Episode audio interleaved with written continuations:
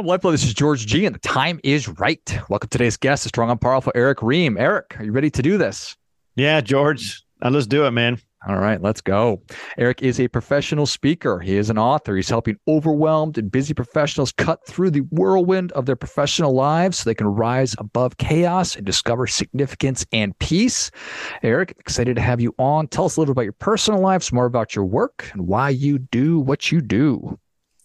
Oh wow! Well, uh, just I'm a professional speaker. I'm an author. I'm a podcaster, uh, and I just went through my own journey where I was trying to figure out George what I wanted to accomplish with my life. I mean, I went through a period where I was very frustrated. I had a lot of talent, had a lot of energy, but I just lacked purpose, and it was just frustrating, man. You know, and kind of hit a rock bottom of my life where I just was not crushing it in most areas of my life and it was at a point where I should have been in my mind anyway. I had this kind of I don't know. I was actually talking to my daughter about this yesterday. She's 19, and it's kind of fun to to watch her go through the process. Because I remember when I was that age, and she's got all these ideas of where she should be, and no patience, you know. And so I was kind of like that. I was very frustrated. I was comparing myself to people my age. It just seemed like everybody was just doing better than I was, and I had uh, really was not doing well in the marriage com- department. Was not not doing well in my career, was not really doing well with my family, and just got to a point where I was just really frustrated, man, and just had to figure some things out. And you know, fast forward where I am now, uh, I'm 49 now. I hit my uh, so it's 2023, uh, 2005 is when I hit my rock bottom, and I just kind of went on this journey, this journey of you know, I got to figure some things out because when I hit my rock bottom in 2005, um, one thing I realized at the end of the uh, where I was basically suspended for a week from my job. At the end of that week long suspension, I realized I still had my family, I still had my my job, and I still had. I was getting crossways with my dad, who was the best man at my wedding. Him and I were best friends. We got into this huge fight where I literally laid my hands on my father and threw him out of my house. It was kind of a really embarrassing moment for me, and I got to the point where I just uh, realized at the end of that that I still had all those things, but if I wasn't going to change, then who knows where I would be. So it went on really this 15 year journey for me to figure some things out, to kind of figure out how can I cut through the whirlwind I was experiencing? How can I rise above this chaos? Because I don't know if you experienced this, George, but it just seemed like uh, I always was getting this point where this phrase came very common to me like, well, so once I get through this, once I mm-hmm. get through this, well, every time I got through something, there was something waiting for me on the other end of it. It just never stopped. And I realized, well, I'm have to, have to figure out a way to combat this, or it's just gonna chew me up and spit me out, and I want to be alone at the end of it. So uh, once I figured that part out, and I ended up becoming a professional speaker at the other end of it, one of the things I decided to do is I wanted to pass this on to others, and I wanted to get the word out there, and I want to help as many people that I, I as I could to get on the other side of this thing. Because there's a lot of people that I've uh, run in with and I've interacted with. They're right where I was, you know, and it's sad to be there, but you don't have to stay there. And so that's my lifelong mission. It's what I want to do. It's what brought me here today, man. It's such a human thing, right? Such a human experience to say, you know what, this isn't going great, but once I kind of grit my teeth and run through this wall, it's going to be okay. But what happens is, to your point, we find more walls one after mm. another. So we need to do more work. There's deeper work to be done. Yeah. I wish it was walls. it was way worse than that, my man uh, just a straight up thunderstorm where you'd have no sense of being where you are, where you're going. You have no sense of of direction. I mean, that, the walls would have been at least I'd have had I'd have been grounded, and I was like in perpetual vertigo, my man, uh, just trying to figure some things out. I was on a path of destruction, and so was leading a destructive lifestyle. Uh, I call it the beast. You know, the beast is an unknown force that just seems to get in your way. You know, when you feel like that uh, you finally got some momentum in your life, but you just shoot yourself in the foot. You do something stupid, you say something stupid. It's like, why do I continue to doing this? I got in this pattern I couldn't get out of, and just there had to be something different. It had to be something different, or I, there's no way life is going to be like this for the rest of my life. And I was only, you know, what, probably my early 30s, so I had a lot of life to go. I still got a lot of life to go. I'm like, man, I, I don't want to continue living like this. But the good news was is that uh, I, I had my health, I had my energy, I had some pretty good people in my life at the time that I could connect with, and I knew there would there had to be a path. I just had to figure it out. Yeah. You know, and and sorry for uh for using the term wall because probably tornado with thunder and lightning and cows and shit flying around through it was, was probably probably yeah. more appropriate. And I, I, I do think that there's a lot of us that that that that are feeling that way. Mm-hmm. So what, what is what is the starting point? How do I when I'm feeling like I'm at that rock bottom in that shitstorm? Yeah, yeah. Well, I, you know, it was funny because one of the things I did when I I got suspended because my I was in a leadership position at a young age. I was on the fast track to uh, really probably becoming a superintendent or a general manager. I worked in utility business at the time, so um, the problem the problem was is that I was in a leadership position and I just got out of the military and I was treating folks like soldiers. You know, mm-hmm. in the mm-hmm. military, it's just you know you're trying to survive, and so I had not really made that transition yet. And they were having none of it, so they reported me. They said I was I was abusing my power, which I was. I mean, I was treating them. Uh, they were civilians. They they weren't carrying weapons. They weren't going to battle for crying out loud. I needed to calm down. And so they when they basically said, "Don't come back to work. Spend that that week on your you know going through this this process I went through." I found myself in a i got in a car one day on a monday when I, I normally would go to work i don't know about you george but i'm a routine type of guy and i needed to do something so i had to get in that car i felt like i needed to get in that car i needed to drive somewhere so i just told my wife i'd be back be back a little bit later and i took a drive and i found myself at the time i lived in uh, loveland colorado northern colorado have you ever been there have not. You ever been? Yeah, yeah, it's beautiful. So I took a, four, a drive, and uh, before I knew it, I found myself in this small little town called Niwot, Colorado. It's about 15 minutes outside of Boulder, about 45 minutes from where I lived, long enough where I could get away, but short enough where I could get back if my wife needed me. And I sat in this little coffee shop. It's in this picturesque little town right downtown Colorado. Think of a Hallmark movie. I mean, this was like a Hallmark set, right? And it was this beautiful little coffee shop, kind of a owned by the, one of the locals.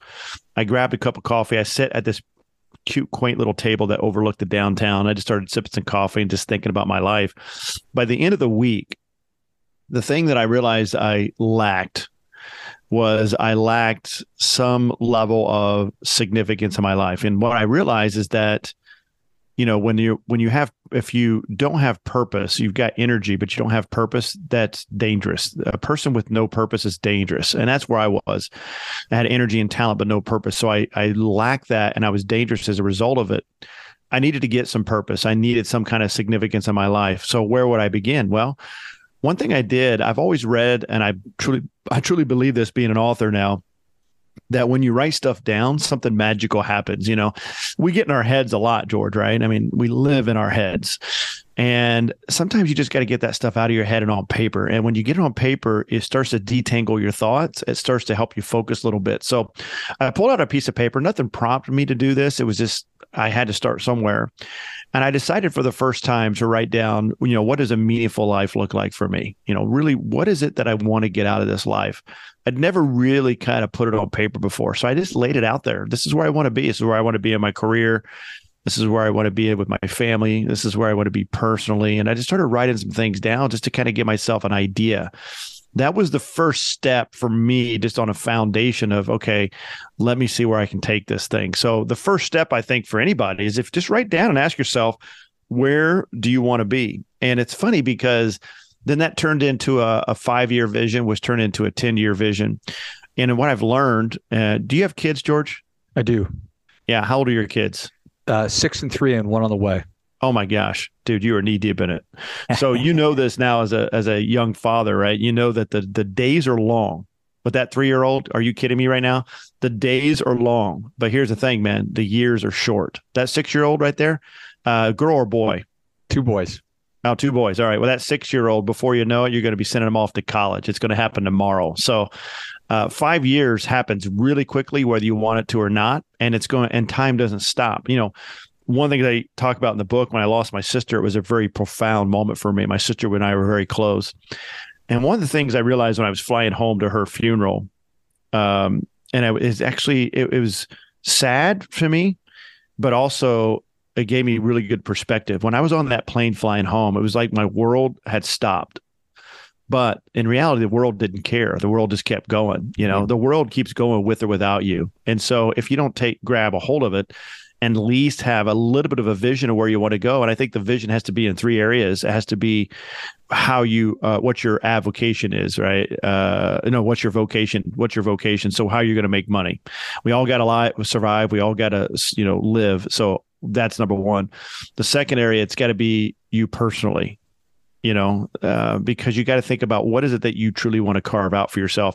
And the other part's got to be with your family. Now, for you and I, we've got kids, but some people, they're single, they still have a family. It could be close sister, brother, could be your mom, dad, could be a really close friend. We all have people we think as family and carve those things out. And so I think that's the first step, man. Was just, you got to start to visualize where you want to take life. And then I run through a whole methodology of what to do that do with that once you get it. But that's the first step. I think it's such a powerful thing. And everything you said and talked about really resonates with me a lot. Energy and no purpose is a very, very dangerous thing. And it's mm-hmm. particularly mm-hmm. when you're a really capable person. You have a mm-hmm. military background. You're used to being in positions of authority, but with without that rudder, it is it, it is a very dangerous thing. And I can I can certainly identify with the value of putting pen to paper and just the cathartic experience of of thinking about and writing about what is it that I really want because it seems mm. so obvious to talk about but I know that I didn't do it until I was you know in my late 30s also um, so such a powerful thing Mm-hmm. Yeah, yeah, and I'm really into biographies, and I love listening to biographies. And it's so funny because these biographies, when you listen to these people that are very successful, they all go through the same process, you know. And when they just they had all this energy in the world, all these things they wanted to do, but to no really path to get there. And they, there was a period of time where they just went through a frustrating period. Some of them do really silly things. I was just reading about Tim Allen, uh, Home Improvement, mm. uh, the guy who started that. He was in prison. You know, he was doing drugs and he found himself in prison because that was the result of his rock bottom. He didn't, you know, he couldn't get out of it until you know he kind of got stuff back on track but he went through that process i'm reading uh, barack obama's um, biography right now, and I'm in that part where he said he wished he could go back to his former self and just tell his former self to relax, dude, just relax, you know. Uh, and so um, I ran Lance Armstrong's, uh, you know, Ronald Reagan's. I just love reading these stories, and they all have that same. It's almost like Hollywood pinned it, right? It's all that same process. People around to listen to this podcast right now are knee deep in it, and when you're deep deep in it, it almost feels like man, uh, I got to get out of it really fast, or I, I hate that I'm going through it. In some ways, it's necessary, I think, for you to experience a little bit of that friction, a little bit of that conflict. Also, make a few mistakes, hopefully not life changing. Sometimes it is. But what my dad always taught me, my dad was a lifelong police officer. He said that never trust a person without a limp right? So, so if a person is not walking with a limp, they haven't truly lived. You know, if you see someone who's walking perfectly, no scars, nothing like that, then you know you're dealing with someone who has an experienced life. So it's okay to kind of go through and make some bad decisions and get some scar tissue from it. That's just part of life. Nobody escapes it. But the key is though, you can't stay there forever, right? It's one thing to be in that situation and figure out a way to get out of it. It's another thing to be there perpetually. And that's the key. We don't want to be there forever. Yeah. Certainly, we all have things, probably a lot of things that we're ashamed of, that we have regret for, and that's uh, that, that's okay to your point. But what's not okay is is just languishing in it and wallowing in it, because even if you don't have a family, to our to, to, to your point, there's still people who are depending on you and relying on you. And I, I how, how do you think? I guess I was going down the path of that we owe it to, or certainly ourselves, but to others. How do you think about that? Yeah, well, I, I think that's how you define rock bottom. You know, so I open up my my my talks when I do keynotes and stuff on this very topic. One of the things I open up with is that um, we all hit our rock bottom moment, but I don't define rock bottom as what happens to you because things happen to you. That's just life on planet Earth, right? You're going to hit with financial stuff. You're going to be hit with stuff you can't control. My son was in a car wreck yesterday, in fact, uh, and so I um, uh, was not. I had a whole day planned. wasn't expecting that, you know, you can't help that. That stuff happens to you. Rock bottom for me is when you let the people down that are closest to you, right? Mm-hmm.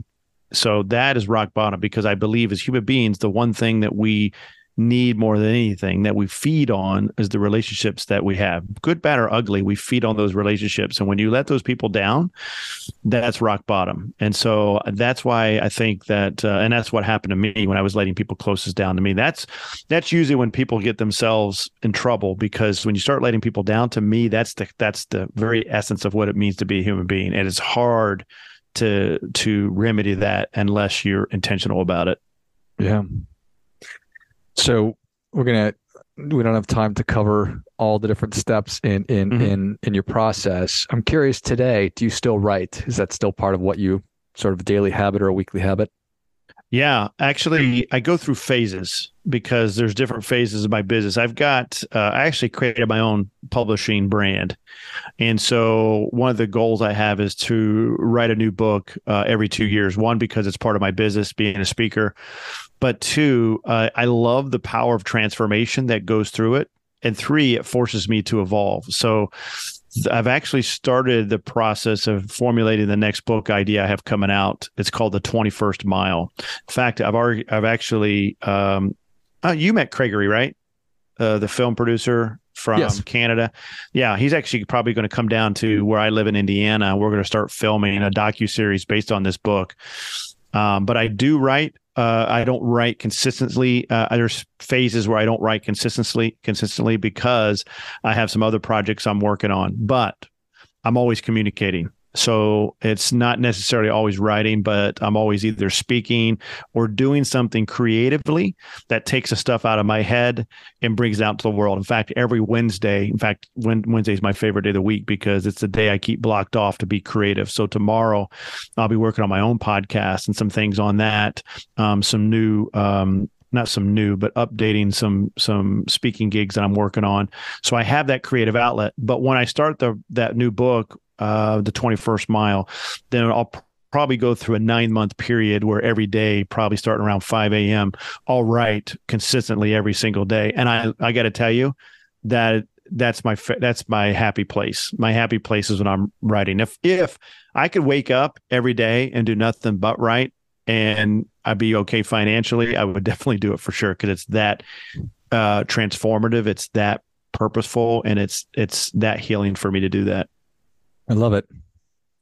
Is it ever too late to be exploring these kinds of things? Oh yeah, yeah. Everybody should. You know, uh, I do journal once a week. So I do a uh, in the book I talk about doing these personal retreats. That I think is very important. I think you should do a weekly retreat at least one or two hours. I do mine on Sundays. I think you should do a quarterly retreat. Uh, that's two days where you totally separate.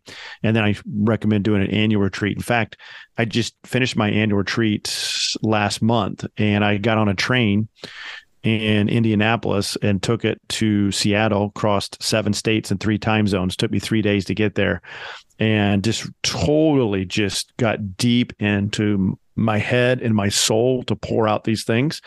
But what was cool about it was I would go back, George, and I would sift through my my journal, and I it's almost like going back and reading my my life story and going back and looking at the things I was struggling with, I was going through at different points of the year, and it reminded me some things that I'd forgotten about and I think it's so important to do that. You know, I'm not saying you have to be, sit down and like, hey, dear diary. I'm not talking about that. I'm just talking about just take some time to write some things that are on your head, in your head, and ask yourself some fundamental questions on a weekly basis. You can get any type of journal that asks you some of these these questions to kind of get you started. But just doing it weekly, I don't do it every day. I do it weekly. Just doing that is also very important as well. Yeah. Yeah. I think that there's a lot of wisdom there. And re- rewarding, funny, useful to go back through your old musings as well. So yeah, yeah, and it's hard to read my own handwriting. In fact, I have one son. His name's Ryan, and I always make fun of him and tell him like, "Dude, did you write with your left hand? Because his penmanship is horrifying." But my wife reminded me, "He's like, yours isn't that great either," and she's easy, right. Buddy. Sometimes I, re- sometimes I read my own stuff, and I'm like, "Oh my gosh, I, it's hard for me to read my own stuff."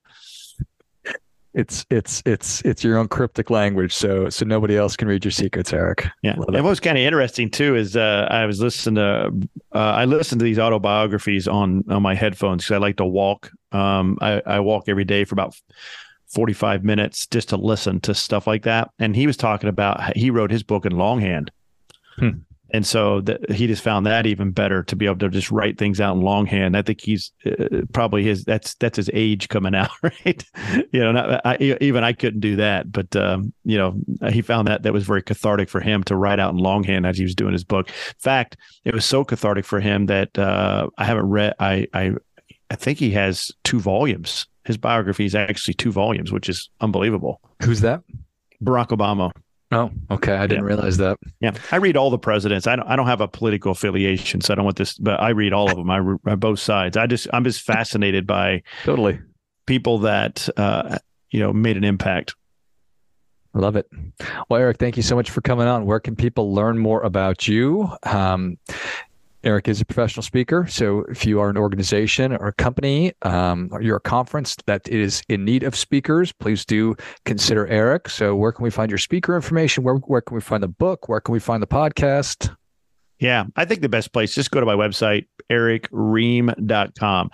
It's spelled E R I C K R H E A M. George, I am the only Erick Rheam in the world. So if you Google me, there is no other Erick Rheam. I think my mother, bless her heart, uh, she must have been forward thinking when she gave me that name to realize that someday that was going to be important for Google purposes. There you go. Thanks, mom. Well, if you enjoyed as much as I did, show Erick your appreciation and share today's show with a friend who also appreciates good ideas. Go to erickrheam.com, E R I C K R H E A M.com, or just type in Erick Rheam into your favorite search engine, and he is the one and only. Um, can make and make a connection. Thanks again, Erick. Hey, thanks, George. I appreciate it, bud. And until next time, remember do your part by doing your best.